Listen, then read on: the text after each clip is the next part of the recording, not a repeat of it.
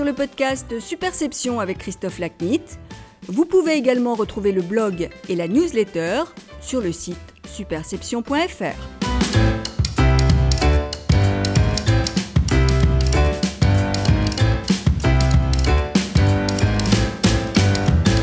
Bonjour, je suis ravi de vous retrouver pour ce nouvel épisode du podcast Superception. Aujourd'hui, mon invité est Benoît Raphaël, expert en innovation média. Il est possible que vous ne connaissiez pas Benoît, mais je serais très étonné que vous ne connaissiez pas au moins l'un des médias numériques qu'il a créé ces dernières années. Pour ne citer que les trois plus notables, le Poste au sein du groupe Le Monde, le Plus de l'Obs et le Lab d'Europe 1. La principale activité de Benoît aujourd'hui concerne la start-up Flint. Flint développe des robots de curation, ce qui fait de Benoît, comme il le dit lui-même, un éleveur de robots. Plus concrètement, Flint produit des newsletters personnalisés confectionnés par des intelligences artificielles fondées sur l'apprentissage automatique.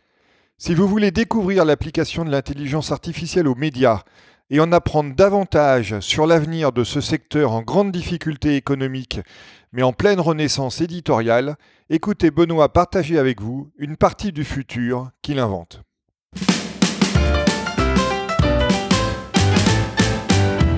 Bonjour Benoît, merci d'être euh, l'invité du podcast Superception euh, pour cette quinzaine. Alors toi, tu es originaire de, Grenoble et à part quelques années de droit, tu es essentiellement un autodidacte. Oui, bonjour déjà, euh, merci de, me recevoir. Euh, c'est vrai que je suis originaire de Grenoble, euh, qui n'est pas une ville très très, pas une très grosse ville. On est, quand on est là-bas, on est un peu isolé, on est un peu loin du monde, du grand monde.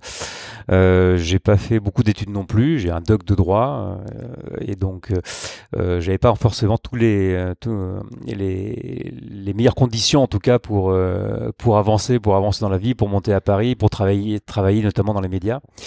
Mais par contre, j'avais beaucoup d'idées. Euh, j'étais même quelqu'un d'assez timide aussi. Euh, je bégayais même quand j'étais quand j'étais plus jeune, quand j'étais un peu quand j'étais un peu émotionné.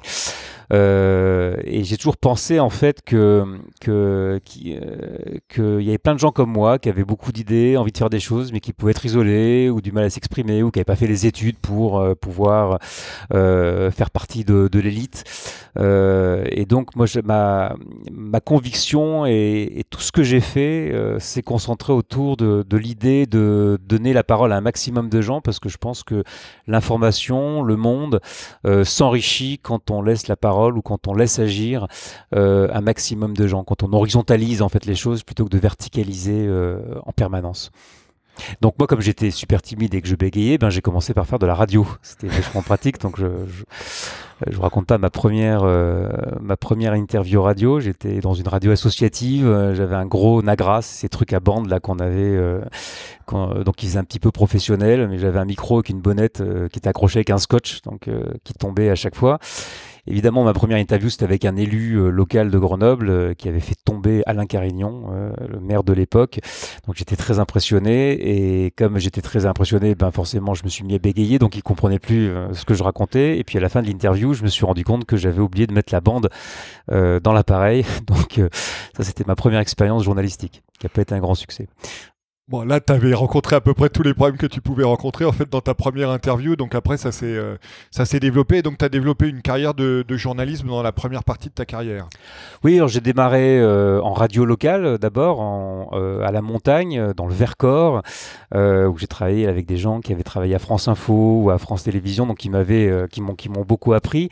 Et là encore, d'ailleurs, dans cette radio de montagne qui était très écoutée par les gens des villages, euh, l'idée était d'abord de moderniser. Donc, on a, mis de l'internet partout, on a mis euh, du, numérique pour pouvoir euh, en faire une sorte de, France Info du, Vercors, parce que c'était le Vercors, c'était la, montagne où on, travaillait.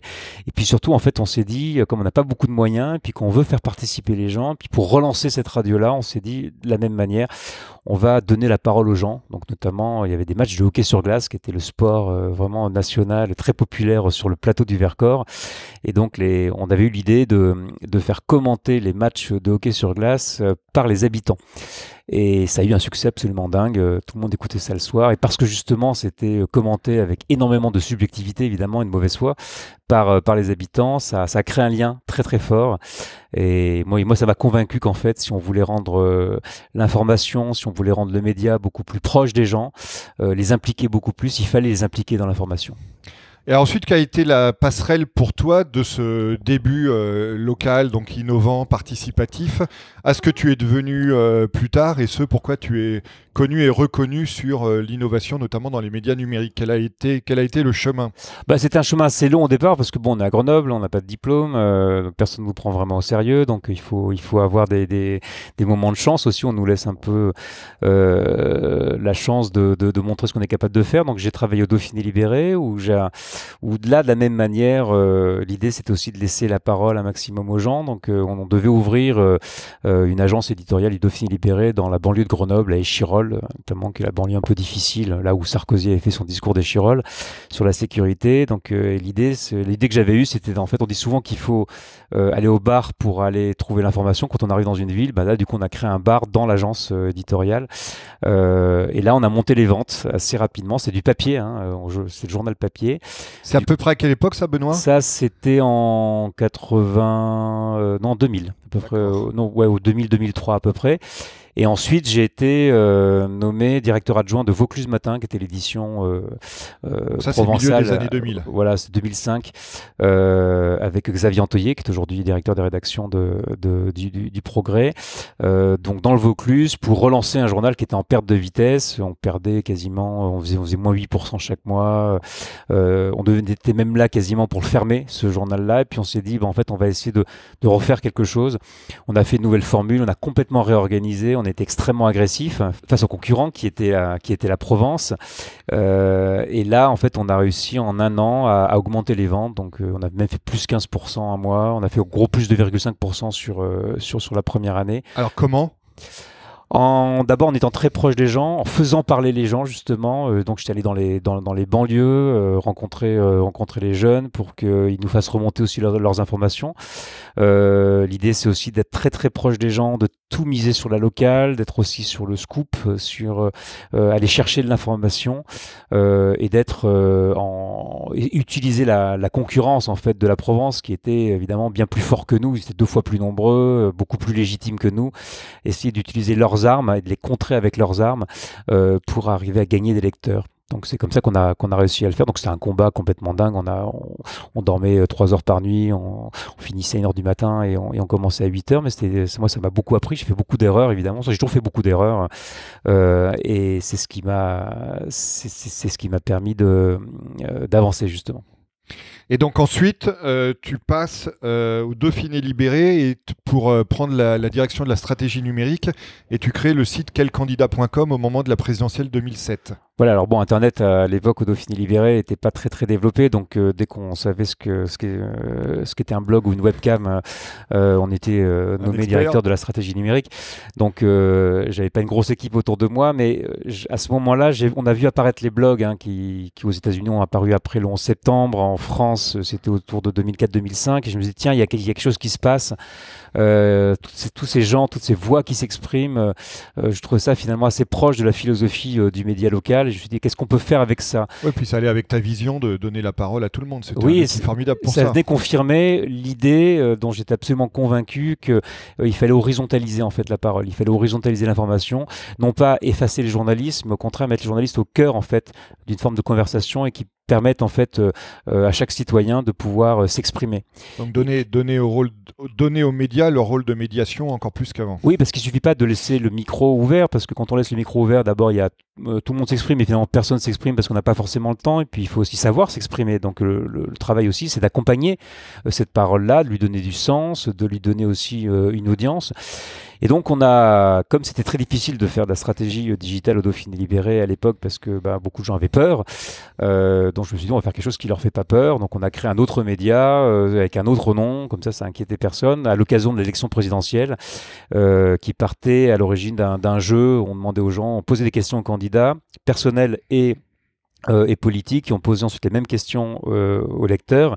Et ensuite, il y avait un algorithme qui permettait de voir à quel candidat on ressemblait le plus. Donc ça fait pas, mal de buzz.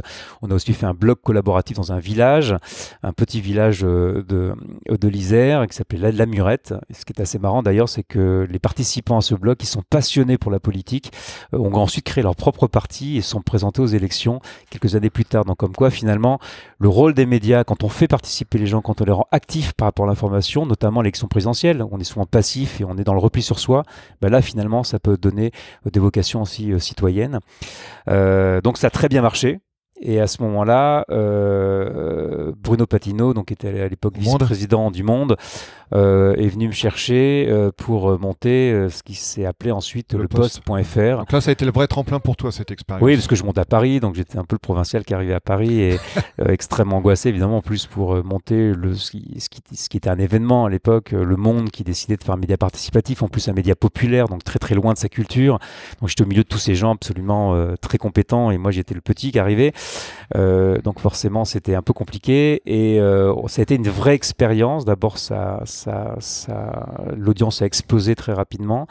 Euh, on a beaucoup, beaucoup appris euh, et, l'idée était vraiment de faire un média populaire, participatif, où les journalistes participaient à l'écriture euh, de l'information avec, avec les lecteurs. Alors deux questions par rapport à ça, Benoît. Premier point, combien de temps ça a pris? Et deuxième point, probablement plus important, est-ce qu'il y a eu une résistance culturelle au sein du monde dont on connaît l'histoire pour ce genre de médias qui était évidemment euh, un peu antinaturel par rapport à leur approche traditionnelle? Ah ben une résistance même extrêmement forte. Euh, d'abord parce que c'était euh, très différent, très loin en fait de la culture du monde. On était aussi dans le temple du journalisme, et là on y faisait rentrer les gens. Euh, et en plus par un média quand même assez populaire, euh, assez décomplexé aussi, euh, très très proche de BuzzFeed finalement. D'ailleurs c'est pas un hasard si la directrice du, du, monde interactif qui, qui, qui était ma patronne à l'époque est devenue aujourd'hui l'éditeur de BuzzFeed à New York, puisqu'on était finalement dans, dans cette même mouvance. C'était un peu une sorte de verrue euh, au milieu euh, de ce temple du journalisme. Pourtant, une verrue très innovante. On expérimentait beaucoup de choses, mais c'était très compliqué. Et en plus, c'était euh, une volonté de Bruno Patino, qui à ce moment-là était, était dans, dans, dans, une, dans une bataille politique pour prendre la, la présidence du monde. Donc, à partir du moment où il s'est fait éjecter du monde, c'était devenu le truc de Bruno Patino qu'il fallait absolument supprimer. Donc, on s'est vraiment retrouvé dans un, dans un climat absolument détestable. pas forcément avec tous les journalistes d'ailleurs, euh, puisque d'ailleurs le, le, média a ouvert beaucoup de portes, a permis aussi de, au monde aussi même de, de tester énormément de choses, de, de pouvoir aussi euh, euh, comprendre que le participatif pouvait aussi être une richesse. Il suffisait de l'adapter à la ligne éditoriale du Monde. Et puis il y avait un gros succès. On a dépassé l'audience de Libération en moins de deux ans. Donc euh, c'était devenu un média sur Internet en tout cas assez important. Donc en tout cas, ça forçait au moins un minimum le, le respect. Donc euh, il a fallu se battre en permanence euh, euh, et, on a réussi à convaincre par les chiffres et puis en essayant en permanence d'ouvrir des nouvelles portes, d'ouvrir de nouveaux territoires, et puis de raconter cette histoire-là. Parce que finalement, quoi qu'on en pense, on peut, pouvait ne pas aimer le poste ou pas. En tout cas, on a, on, a, on a appris énormément de choses. On a prouvé aussi énormément de choses. Moi, je me souviens que au moment où on a lancé le poste, on était justement, on était déjà au premier bilan des blogs. Et je me souviens avoir participé à une conférence avec des tas de blogueurs, euh, des journalistes qui disaient ouais bon finalement euh, c'est bon on a laissé la parole aux gens. En gros à part avoir, fait émerger quelques blogueurs un peu intelligents, le reste c'est quand même un peu euh, c'est pas très très bon. donc finalement ça prouve bien que les gens ont rien à dire et qu'on ferait bien de laisser ça aux journalistes ou aux grands blogueurs. Et moi, j'avais écrit un article à l'époque en disant euh, non, la, participation populaire, n'est pas nulle.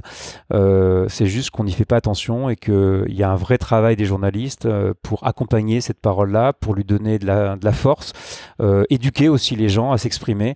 Et je vais le prouver. Et on l'a prouvé en deux trois ans, parce qu'on a pu faire émerger aussi comme ça des, gens qui n'avaient pas forcément des facilités à s'exprimer, mais qu'on a accompagnés, on les a aidés aussi à trier l'information, à, trouver des punchlines aussi, une bonne façon de communiquer. Et je pense qu'on a prouvé quelque chose. Aujourd'hui, euh, on se pose plus tellement la question finalement. Euh, aujourd'hui, la parole, elle est libre, elle est extrêmement partagée, et il y a d'énormes talents qui émergent comme ça, à côté euh, du système médiatique traditionnel. Et en plus, pour toi, donc c'était une expérience nouvelle, parce que tu as été euh, rédacteur en chef du poste jusqu'à 2010. Donc tu passais d'une approche du journaliste qui était très très locale à un rôle de rédacteur en chef sur un média que tu étais en train d'installer comme un des médias importants au niveau national et en plus au sein du monde qui est, comme on le disait tout à l'heure, quand même un des temples du journalisme national. Ah oui, donc c'est extrêmement, extrêmement intimidant. le jour d'ailleurs on a lancé le poste, on a appuyé sur le bouton pour le lancer, j'ai failli aller vomir. Hein. donc j'étais vraiment extrêmement angoissé. C'était très regardé aussi. puis on s'en est pris plein la tête dès le départ. Hein. Je trouve que dès qu'on a lancé le site, certains ont dit oui mais tout ça pour ça, mais c'est quoi cette merde, etc. Bon, ils y sont pas allés de main morte, mais on a tenu. donc effectivement, oui, c'était un autre métier, même si mon expérience en média local m'avait donné en fait des réflexes, parce que les médias locaux, en fait, on l'oublie souvent. D'abord, les journalistes locaux sont, sont des bons journalistes.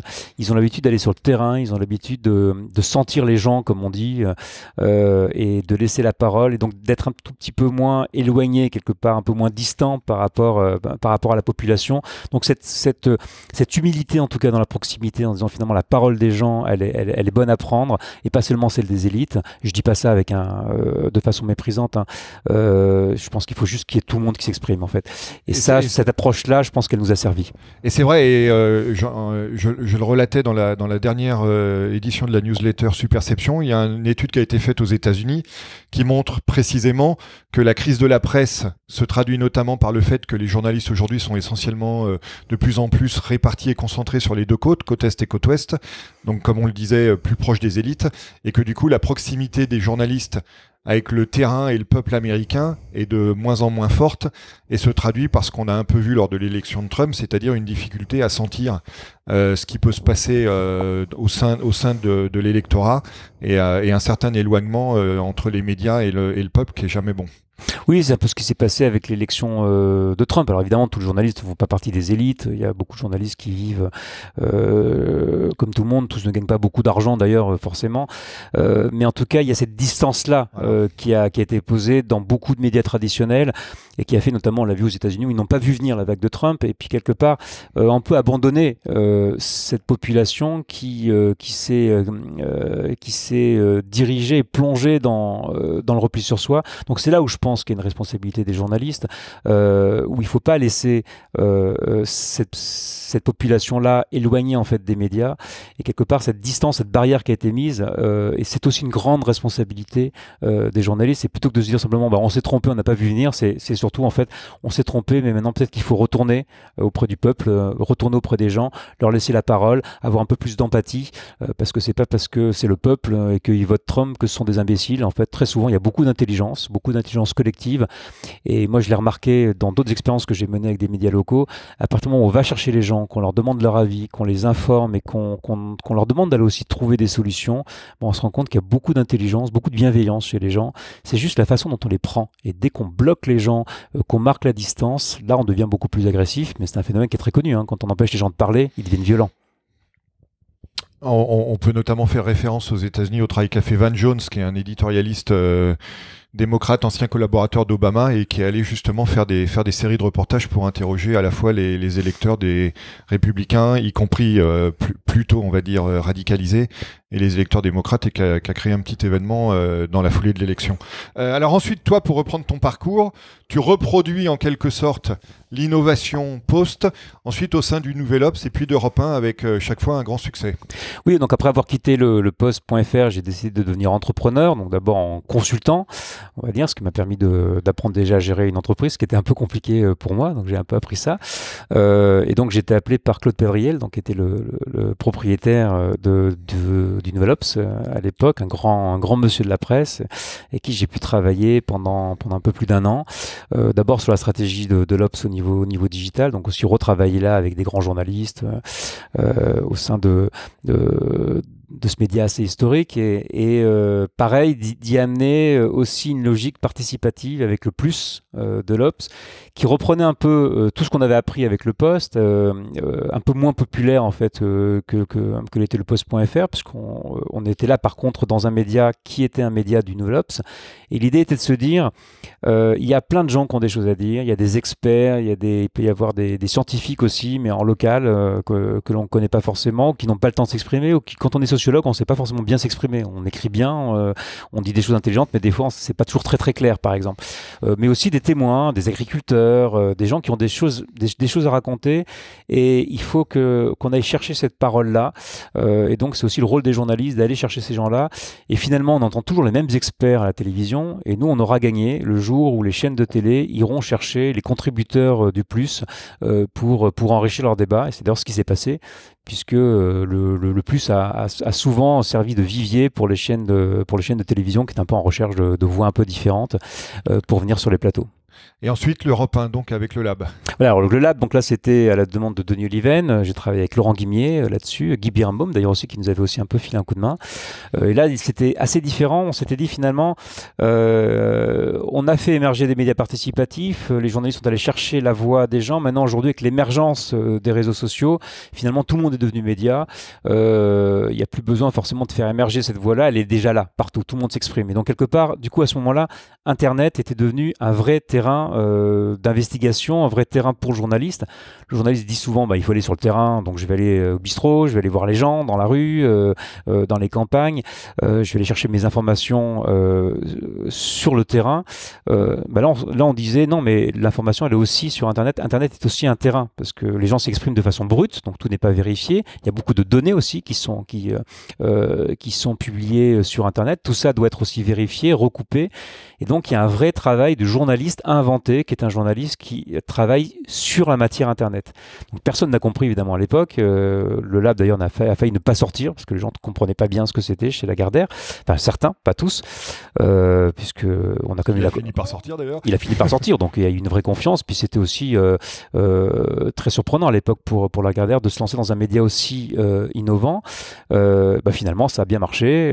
on l'a lancé au moment des élections présidentielles de, de 2012 et aujourd'hui, ça reste un média assez impertinent, euh, qui est une sorte de petit journal, on va dire du digital, et qui continue euh, de bousculer, d'aller, d'avoir une vraie compétence pour aller chercher la petite bête. Euh, sur Internet. Ah, justement, c'était c'était ça sur lequel le terrain sur lequel je voulais t'amener. Comment, effectivement, le ton un peu décalé du lab est vécu par la rédaction d'Europe 1 Comment ils, ils abordent cette, cette différence de ton? Alors, je pense qu'au départ, c'était forcément différent, donc ils étaient regardés euh, peut-être un peu, euh, un peu étrangement, mais aussi pour voir aussi ce que ça allait donner. Au départ, on comprenait pas bien ce que c'était. On se disait, mais finalement, euh, ils ne font que que de la revue de presse, quoi, parce qu'ils vont aller chercher de l'information qu'ils n'ont pas produit d'eux-mêmes. Et je dis non, c'est pas la revue de presse. Si on va chercher des contenus sur Internet, on les recoupe et on en fait de nouvelles informations. Ouais, non, ça paraît simple de dire ça, mais enfin, à ce moment-là, c'était un peu difficile. non, je pense qu'ils sont, ils sont rapidement ils, ont, ils ont rapidement intégré ce, ce média-là qui, qui, fait vraiment partie de la famille d'Europe 1 maintenant. Il y a eu beaucoup de collaboration aussi entre, entre ces médias. Puis maintenant, c'est un, un, média dont, dont, dont, Europe 1 est relativement fier quand même, puisque euh, il, a gagné ses lettres de noblesse. Ça marche bien. Alors ensuite, une euh, prochaine aventure marquante, c'est euh, le journalisme de solution au sein de Nice Matin. Oui, alors retour dans le sud. Alors c'est retour dans le sud, retour un peu aux sources aussi, puisque euh, je revenais à la presse quotidienne régionale. Donc c'est aussi une mission hein, qui où j'avais été appelé par par euh, les salariés de Nice Matin, puisque le journal avait été repris par ses salariés euh, en 2015, et c'était une belle histoire, puisque le journal devait être racheté, euh, enfin le journal perdait beaucoup d'argent, devait être racheté avec une grosse casse sociale, il a été racheté par ses salariés, à la suite d'ailleurs d'une campagne de crowdfunding qui a permis de financer le dossier et de gagner ça à la barre du tribunal. Et je trouvais que là, il y avait, il y avait une histoire assez intéressante à, creuser. Moi, j'étais, je commençais à beaucoup m'intéresser à, à, des études qui, qui, avaient été publiées, qui montraient que euh, à partir du moment où on rend les gens actifs, euh, où on arrête de simplement les, les, les assommer en fait de, de, mauvaises nouvelles. Je dis pas qu'il en faut pas, mais si on ne fait que ça, euh, sans leur laisser la possibilité d'y réfléchir, finalement, ben, c'est le chômage, le terrorisme, et puis euh, les politiques sont tous pourris, et puis de toute façon tout va mal aussi, etc. Ben, finalement, on, arrivait à, à, à, un abandon quelque part de la lecture de l'information. Les gens lisaient moins longtemps, étaient beaucoup plus agressifs dans l'engagement sur les réseaux sociaux par rapport à ces contenus-là se, défier aussi des médias et que par contre au contraire lorsque euh, l'on amenait des solutions C'est-à-dire qu'on va au-delà du problème, on parle du problème, on essaie d'aller voir aussi ce qui s'est passé ailleurs, qui a fait quoi et quelles solutions ont été trouvées. Ben, d'un coup, la qualité de lecture était, supérieure, la, longueur de lecture aussi, l'engagement était beaucoup plus important et ça s'est vérifié sur d'abord des études qui ont été faites auprès d'étudiants et puis des, quelques médias américains qui ont tenté de faire des choses. Et je me suis dit, ben tiens, là, il y a, un terreau. Ce journal qui a été racheté par ce salarié, et qui, au moment où, ils ont racheté le journal, ils ont fait une superbe une en disant au lecteur, ce journal vous appartient il y avait peut-être quelque chose à faire. Et euh, donc au moment euh, où je suis arrivé à Nice ce matin, euh, on s'est dit, bah, en fait, on va essayer de lancer ça et de, reconstruire le lien entre ce journal local et sa communauté, ses lecteurs, en se posant une seule question en quoi un journal local peut être utile à ses lecteurs? Et eh C'est peut-être en participant à trouver des solutions aux problèmes locaux. Donc là, on est passé quasiment du participatif au contributif, en fait. Oui, voilà. Donc c'est pas c'est pas du participatif dans, dans, le sens où euh, on va demander aux gens de d'écrire des articles. L'idée, c'est plutôt de dire vous participez en devenant abonné euh, et en et en participant, en vous abonnant, vous devenez un peu quelque part propriétaire du journal. Vous aussi, vous vous participez à l'aventure du journal. Vous adoptez un journal. Le slogan, c'était adopter un canard. Euh, et, euh, et, donc on s'est rendu compte là que euh, en, en, posant l'idée de l'utilité d'un journal, de s'appuyer sur des valeurs, sur, sur l'authenticité aussi, et sur cette vision très positive qui était de dire euh, le journalisme, il va être là pour enquêter. Donc, on a, on a pris des journalistes qui pouvaient enquêter pendant un mois sur un, sur un sujet, mais aller chercher des solutions ailleurs, parfois à l'étranger. Bon, on s'est rendu compte que ça crée beaucoup d'engagement. Et là, euh, tout ce qu'on avait pu observer dans les études, on l'a vérifié par les chiffres, c'est-à-dire qu'on avait euh, des temps de lecture qui étaient en moyenne de 2 minutes sur Nice Matin, euh, qui passaient parfois à 8 minutes, des, temps des taux d'ouverture dans, dans, les newsletters qui étaient multipliés par 2, et des vidéos qui en moyenne faisaient 30 000 vues sur Facebook par exemple, et là on passait à 300 000, voire 1 million de vues sur des sujets qui allaient chercher des solutions. Euh, et donc, on, euh, donc ça, ça, montre et ça montre aussi quelque part euh, un, un, phénomène qui est très important, c'est la responsabilité des médias, notamment dans, un, dans, dans, une région qui globalement reste quand même euh, beaucoup tentée par le repli sur soi. Quand on aborde l'information différemment, quand on essaie d'aller chercher des solutions, quand on fait appel à l'intelligence finalement des gens, quand on ouvre un peu les yeux, qu'on les rend actifs et non pas passifs face à l'information, ben on provoque des réactions euh, beaucoup plus, euh, de, euh, beaucoup moins de repli sur soi, d'empathie, d'aller chercher l'information, de se renseigner, de s'informer. et ça, on a pu le prouver avec cette opération-là. Et puis dernière aventure avant qu'on arrive au cœur de notre sujet qui est Flint, euh, la nouvelle formule de Sansa, qui est un média qui notamment parle des exclus. Oui, alors là, c'est euh, je l'ai pas fait en tant que consultant pur puisque c'était une aventure plutôt bénévole, euh, parce que c'est Martin Besson qui est un jeune de, de, de 21 ans, qui était à l'origine de, de, ce projet-là, qui était venu me voir parce qu'il avait lancé ça, il avait euh, donc un média. Euh, l'idée, c'était d'avoir un média qui parler d'un sujet qui n'intéresse plus personne, c'est les sans-abri, parce qu'on se dit finalement ces gens-là, bah, il n'y a, plus d'espoir, ça sert à quoi d'en parler? Et de dire, bah, en fait, le principal drame en fait de ces gens-là, c'est qu'ils deviennent invisibles et qu'on parle plus d'eux. Euh, il avait réussi à rassembler des jeunes journalistes euh, qui disaient ben on peut pas inventer euh, le futur en laissant ces gens-là de côté et avec des contenus de grande qualité. Il avait déjà créé une bonne communauté, donc on a travaillé ensemble pour faire en sorte que ce, cette initiative-là devienne un, média avec aussi un modèle économique et puisse se déployer. donc là, de la même manière aussi, on s'est dit ben pour intéresser les gens à un sujet qui, n'intéresse personne, pour aussi, et ça c'est devenu une obsession chez moi maintenant aujourd'hui, pour euh, aborder euh, le monde et l'information euh, en, en, tenant compte de la complexité, parce qu'on a du mal à aborder la complexité, eh bien il faut faire ça différemment. Et l'idée qu'on a eue, c'est de se dire, bah, pour que les gens s'intéressent au sujet, il faut qu'ils participent à l'histoire et que quelque part ils puissent avoir la possibilité de transformer l'histoire qu'on leur raconte et d'en faire une belle histoire. Donc par exemple en, racontant l'histoire de Jean-Claude euh, qui est un qui est un qui est un SDF qui est sur le trottoir depuis 30 ans on a invité euh, euh, les lecteurs à, lui faire des cadeaux, donc ils lui ont fait une canne à pêche, on a filmé tout ça, et puis après, quand il s'est retrouvé dans, la rue en plein hiver et qu'il avait très froid, et qui risquait sa vie. Euh, en deux jours, euh, Sansa, auprès de sa communauté, a récolté euh, plus de 5000 euros euh, pour lui trouver un hébergement d'urgence, le temps qu'il soit hébergé par une association. Donc on a prouvé, là encore une fois, d'abord ça crée la solidarité, mais l'intérêt c'était surtout en fait de réintéresser des gens à un sujet en leur disant, vous voyez, vous pouvez sans doute pas changer, c'est peut-être une goutte d'eau, mais là, simplement, en vous intéressant à cette personne-là, en donnant peut-être juste 5 euros ou en allant le voir, vous changez déjà quelque chose. Et c'est juste un premier pas. Et je pense que c'est euh, assez encourageant de voir finalement que le média peut aussi servir à, dans un monde qui est, terrible, où y a, on a les peurs, les repus sur soi, on se méfie de tout le monde, d'arriver à recréer des dynamiques.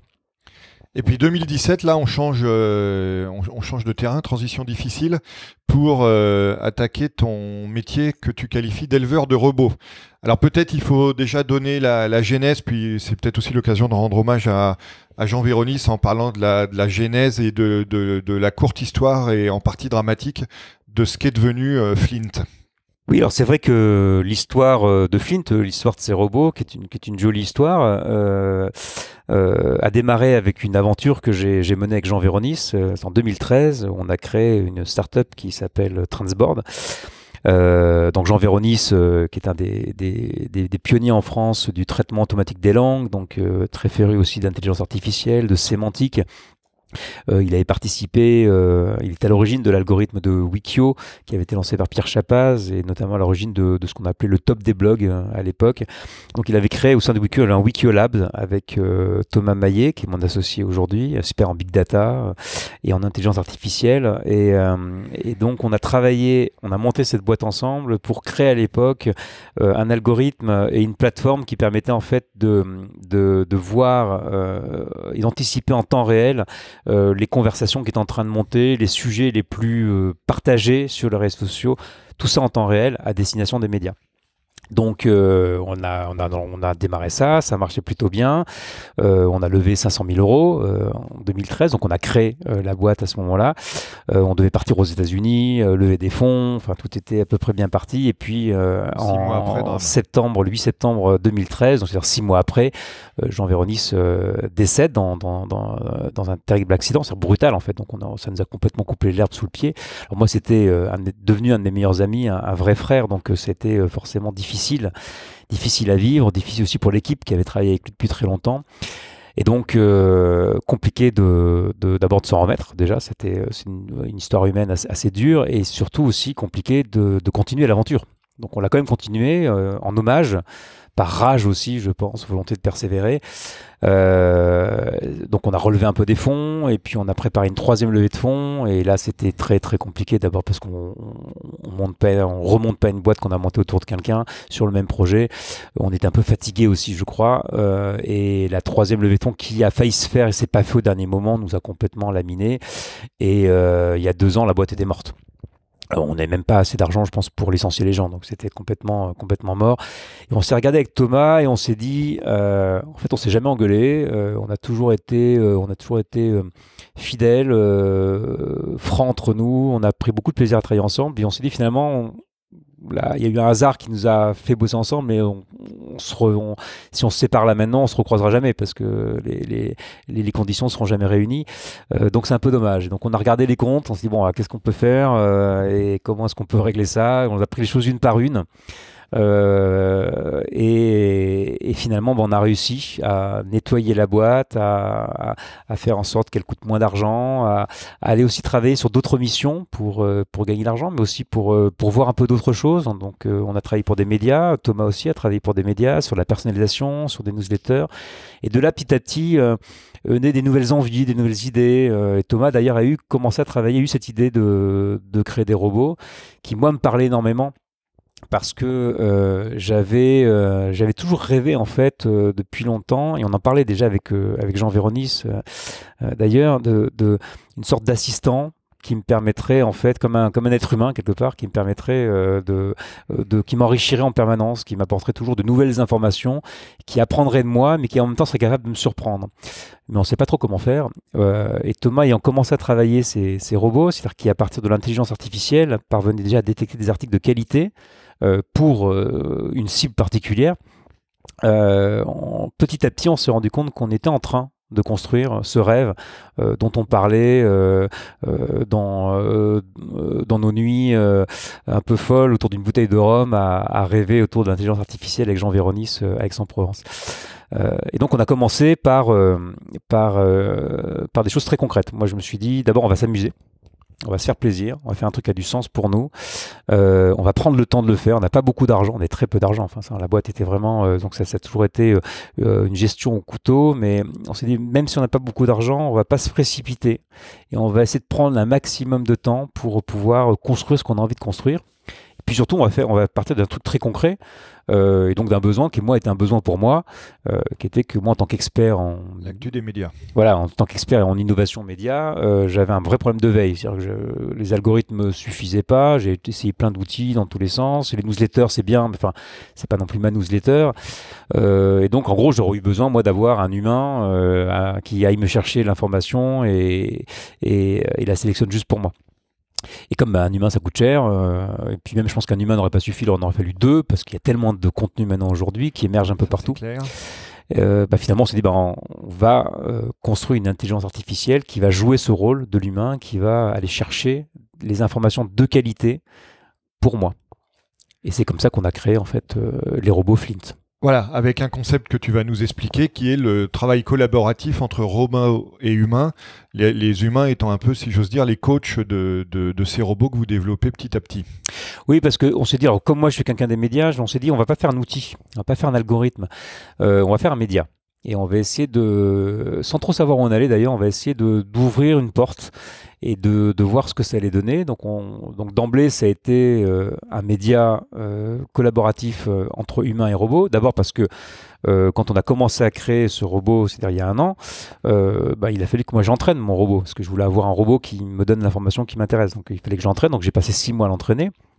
Euh, donc mon robot s'appelle Jeff euh, et, euh, et, je me suis dit le jour où je ne pourrais plus m'en passer, ben on commencera à essayer d'ouvrir ça à une communauté et de commencer à construire Flint.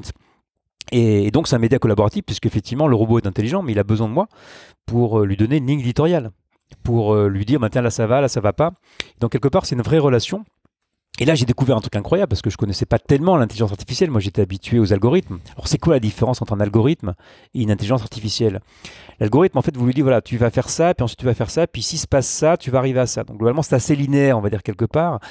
Alors que l'intelligence artificielle s'appuie d'abord sur des, des, technologies qui sont différentes. Donc, nous, on utilise euh, le machine learning, donc l'apprentissage automatique, qui fait, que le robot apprend lui-même, réécrit son propre code ou ses propres critères euh, petit à petit.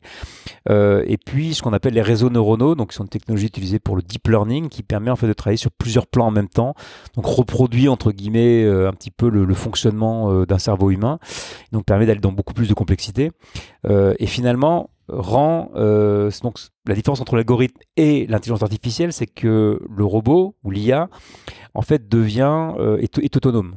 Qu'elle elle, elle, évolue toute seule, elle apprend toute seule, et donc finalement vous rentrez non pas dans un rapport de programmation, parce que moi je ne suis pas programmateur, vous rentrez dans un rapport de, d'entraînement, dans une relation que vous créez, qui est plus proche de l'art finalement euh, que de la science. Alors, euh, c'est un sujet dont je parle dans mon dernier livre sur la transformation numérique et pour euh, concrétiser ce que tu dis pour nos auditeurs, l'algorithme, on lui explique en fait ce que c'est qu'un chat. Donc on lui dit un chat, ça a quatre pattes, ça a des poils, ça a telle, telle et telle caractéristique et il sait qu'il doit le reconnaître, alors que l'intelligence artificielle, on lui montre des dizaines et des dizaines de photos de chats et à la fin il le reconnaît tout seul. Et comme tu et, comme tu disais euh, et comme tu expliques euh, régulièrement, ça crée évidemment un certain caractère imprévisible au travail avec cette intelligence artificielle. Donc j'aimerais bien que tu nous parles de ça parce qu'évidemment, dans le cadre de, ton coaching avec tes robots et notamment avec Jeff, dont, dont je suis un des, un des abonnés, il y a toujours cette question de se dire euh, voilà, quel est le degré d'imprévisibilité de ce que Jeff te sort Et relativement à ça, ce que Jeff nous envoie tous les jours, est-ce que tu le check avant qu'il nous l'envoie ou est-ce que c'est euh, totalement, euh, totalement libre entre guillemets?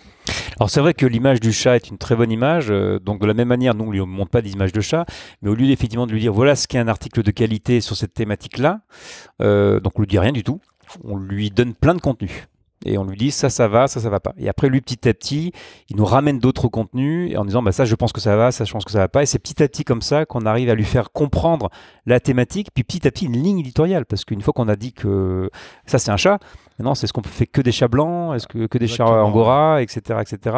Et puis petit à petit, on, voilà, on, lui, il y a, d'autres éléments qui permettent aussi d'améliorer sa, sa, connaissance. Hein. On lui met un peu de sémantique, euh, on travaille sur une cartographie en fait, notamment de, de comptes Twitter qui lui permet en fait de bien comprendre ceux qui partagent et qui sont ceux qui partagent des contenus de qualité. Donc c'est c'est un ensemble assez complexe. en plus en anglais et en français. Vous en anglais, voilà. aussi. Ouais, en anglais, en français et et donc euh, forcément, c'est imprévisible puisque quand on lui dit quelque chose, euh, il le prend pas comme un critère, il le prend comme une information qu'on lui donne. Donc, du coup, lui, petit à petit, l'idée, c'est de lui laisser la liberté quelque part de petit à petit se faire sa propre idée. Et euh, c'est ce qu'on appelle une du de, de l'apprentissage automatique qui est sur surveillance. C'est-à-dire qu'on on le on le supervise quelque part. On lui dit voilà là c'est bon là ça va pas etc et c'est dans cette relation là en fait que se crée finalement l'intelligence et la qualité donc c'est un peu imprévisible, mais au fur et à mesure, ben, c'est toujours pareil quand on crée une relation avec un enfant, par exemple. Euh, alors soit on lui dit, ben, voilà ce qui est bien, voilà ce qui est mal, mais on sait très bien que pour qu'un enfant se développe euh, correctement et devienne intelligent, il faut plutôt lui apprendre à apprendre en fait quelque part. Et dans cette relation, ben, plus elle est forte, plus on, plus elle est, plus, plus elle est ténue plus finalement on, on, maîtrise un petit peu ce qui va se passer et donc euh, le robot Jeff donc qui est le robot que moi j'ai entraîné qui d'ailleurs envoie les mêmes contenus à tout le monde hein. c'est vraiment c'était le, projet qu'on avait au départ qui était de créer des robots entraînés par des experts pour euh, créer des newsletters euh, sur, sur des thématiques spécifiques avec la ligne éditoriale apportée par, par l'expert. Donc je ne supervise pas les contenus, je ne check pas avant, donc c'est lui qui, qui s'auto-check, donc il a d'ailleurs une liste et ensuite lui il va valider un certain nombre de choses en y rajoutant un peu de sémantique, etc. Donc c'est lui qui s'auto-valide. Euh, c'est pour ça qu'on ne les lance pas avant un petit moment, il faut être sûr qu'ils tournent à peu près à blanc. Mais ce qui s'est passé, euh, et c'est là où finalement le projet a pris une, euh, tournure complètement euh, originale et, différente de ce qu'on avait imaginé. C'est que, en fait, au départ, on voulait effectivement créer des, robots thématiques entraînés par des experts et puis donner ça aux gens, puis les gens que les gens le lisaient ou pas. Et puis finalement, on s'est dit, mais ce serait bien quand même de pouvoir euh, apporter un petit côté, une petite touche personnelle. Et donc d'avoir euh, peut-être un, robot qui, lui, va essayer d'apporter des contenus que pour euh, l'utilisateur, très personnalisé, et apprendre de lui-même. Et donc, euh, on s'est dit, bah, puisque le projet s'appelle Flynn, qu'il y a un robot qui s'appelle Flynn, qui dans, dans, l'histoire qu'on racontait était un peu le chef des robots, comme il ne servait à rien, on s'est dit, bah, tiens, on va, le faire travailler. Et donc, on, à la fin de chaque newsletter thématique, euh, il y a Flynn qui arrivait et disait, bah, tiens, voilà, juste pour toi, j'ai euh, j'ai trouvé ça. Et maintenant, c'est deux différentes. Oui, parce que du coup, comme on, il fallait qu'on le teste, j'ai demandé à Thomas, de, mon associé, donc de, de me faire une newsletter juste spécifique avec Flint, et que Flint m'envoyait pour que Flint m'envoie tous les jours euh, des contenus juste pour moi et voir comment il évoluait. Donc il apprenait si je cliquais sur un article ou un autre euh, ou pas, euh, il considérait que ça m'intéressait, il faisait lui-même ses calculs. Et je trouvais qu'il y avait des résultats assez étonnants, notamment euh, Flynn parfois me, proposait des contenus que je, il pouvait pas savoir que ça m'intéressait, je lui avais pas dit. et j'ai dit tiens c'est marrant, est-ce que ça peut s'expliquer par les réseaux neuronaux puisqu'il cartographie et peut du coup trouver des passerelles que nous on n'imagine pas. Mais quand même ça me semblait un peu, il fallait qu'on vérifie ça. Et donc on s'est dit, ben, on va lancer Flint en même temps que le robot thématique pour voir ce que les gens en font. au départ, les gens n'ont pas bien compris, euh, mais c'était un peu le but de l'expérience. Et en fait, ils se sont passionnés pour Flint euh, parce qu'ils voulaient entraîner leur robot. Ils ont posé plein de questions, mais comment ça marche? Et si je fais ça, qu'est-ce qui se passe, etc.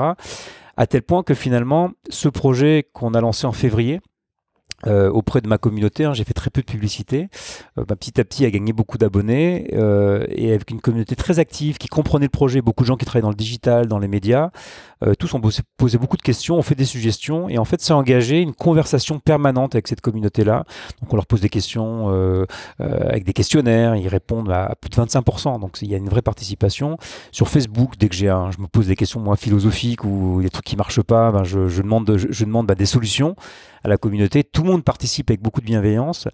Et finalement, tout le projet, toutes les nouvelles fonctionnalités qui tournent de plus en plus autour de Flint euh, ont été apportées par, euh, par la communauté des abonnés. Et donc, on s'est rendu compte que ça nous ouvrait des perspectives qu'on n'avait pas prévues, qui était que finalement, ça devient vachement important dans un monde où on est, on est submergé d'informations évidemment, où on est un peu enfermé dans notre bulle, ce qu'on appelle la bulle de filtre, hein, la bulle de personnalisation apportée par les algorithmes et que finalement euh, il y avait un vrai besoin euh, de contrôler en fait sa propre information et surtout d'aller chercher euh, de s'enrichir en allant chercher des contenus un peu différents et c'est pour ça que ça passionnait ce projet passionnait autant la communauté. Tu sais que le podcast Superception se termine toujours avec une question d'actu. Euh, donc l'actu encore aujourd'hui, c'est euh, la campagne présidentielle. Donc je voulais avoir ta vision de la couverture euh, médiatique de cette campagne présidentielle pour terminer. On sort un tout petit peu sonné de ça. Et je crois que, là, il y a une vraie question à se poser pour les médias. De, de, et j'en reviens à ce que je disais tout à l'heure. Je pense que les médias, leur responsabilité aujourd'hui, c'est de rendre les citoyens plus actifs. Le seul moyen de pouvoir permettre aux citoyens d'aborder la complexité, parce que ce monde est complexe. Mais euh, on a besoin aujourd'hui, dans un monde qui s'est transformé en monde de Dory, où on oublie finalement euh, ce qui s'est passé euh, dix minutes avant. Euh, et on enchaîne les débats politiques hein, cet été. On a parlé du Brexit, après on a oublié, après on est passé au Burkini, aux attentats, et puis on a oublié, on est passé à autre chose. on n'arrive plus à sédimenter l'information et à se construire en fait une réflexion. C'est beaucoup plus difficile. Enfin, c'est difficile, si, ça n'a jamais été, je ne sais pas si ça n'a jamais été facile. et donc, et donc d'aborder la complexité du monde. Et je pense que le rôle et la mission des médias, parce qu'on voit bien qu'on est dans une situation un peu grave, le monde va pas si mal que ça, mais le monde est devenu un peu fou. Euh, le rôle des médias aujourd'hui, ça va être de permettre euh, aux citoyens et aux lecteurs d'aborder cette complexité-là. Et le seul moyen pour moi de l'aborder, au-delà de l'intelligence artificielle hein, qui, peut, qui peut aider à faire le tri, c'est de rendre les gens plus actifs face à l'information, d'arrêter de les rendre passifs et de les faire participer finalement à l'information, puisque finalement Internet nous a amené ça, cette capacité à nous exprimer, cette capacité à, horizontaliser le pouvoir, à horizontaliser l'action et la communication. Donc je pense que les médias ont un rôle historique aujourd'hui à jouer euh, dans, le, dans le monde qui arrive. Eh ben, écoute Benoît, c'est sur cet appel euh, à l'action euh, civique euh, et, médiatique que nous allons conclure cette interview. Je te remercie beaucoup de nous avoir ouvert énormément de, de, perspectives futuristes et je te laisse retourner travailler et coacher tes robots. Merci beaucoup. Merci d'avoir suivi cet épisode du podcast Superception. Vous pouvez également retrouver le blog et la newsletter sur le site superception.fr.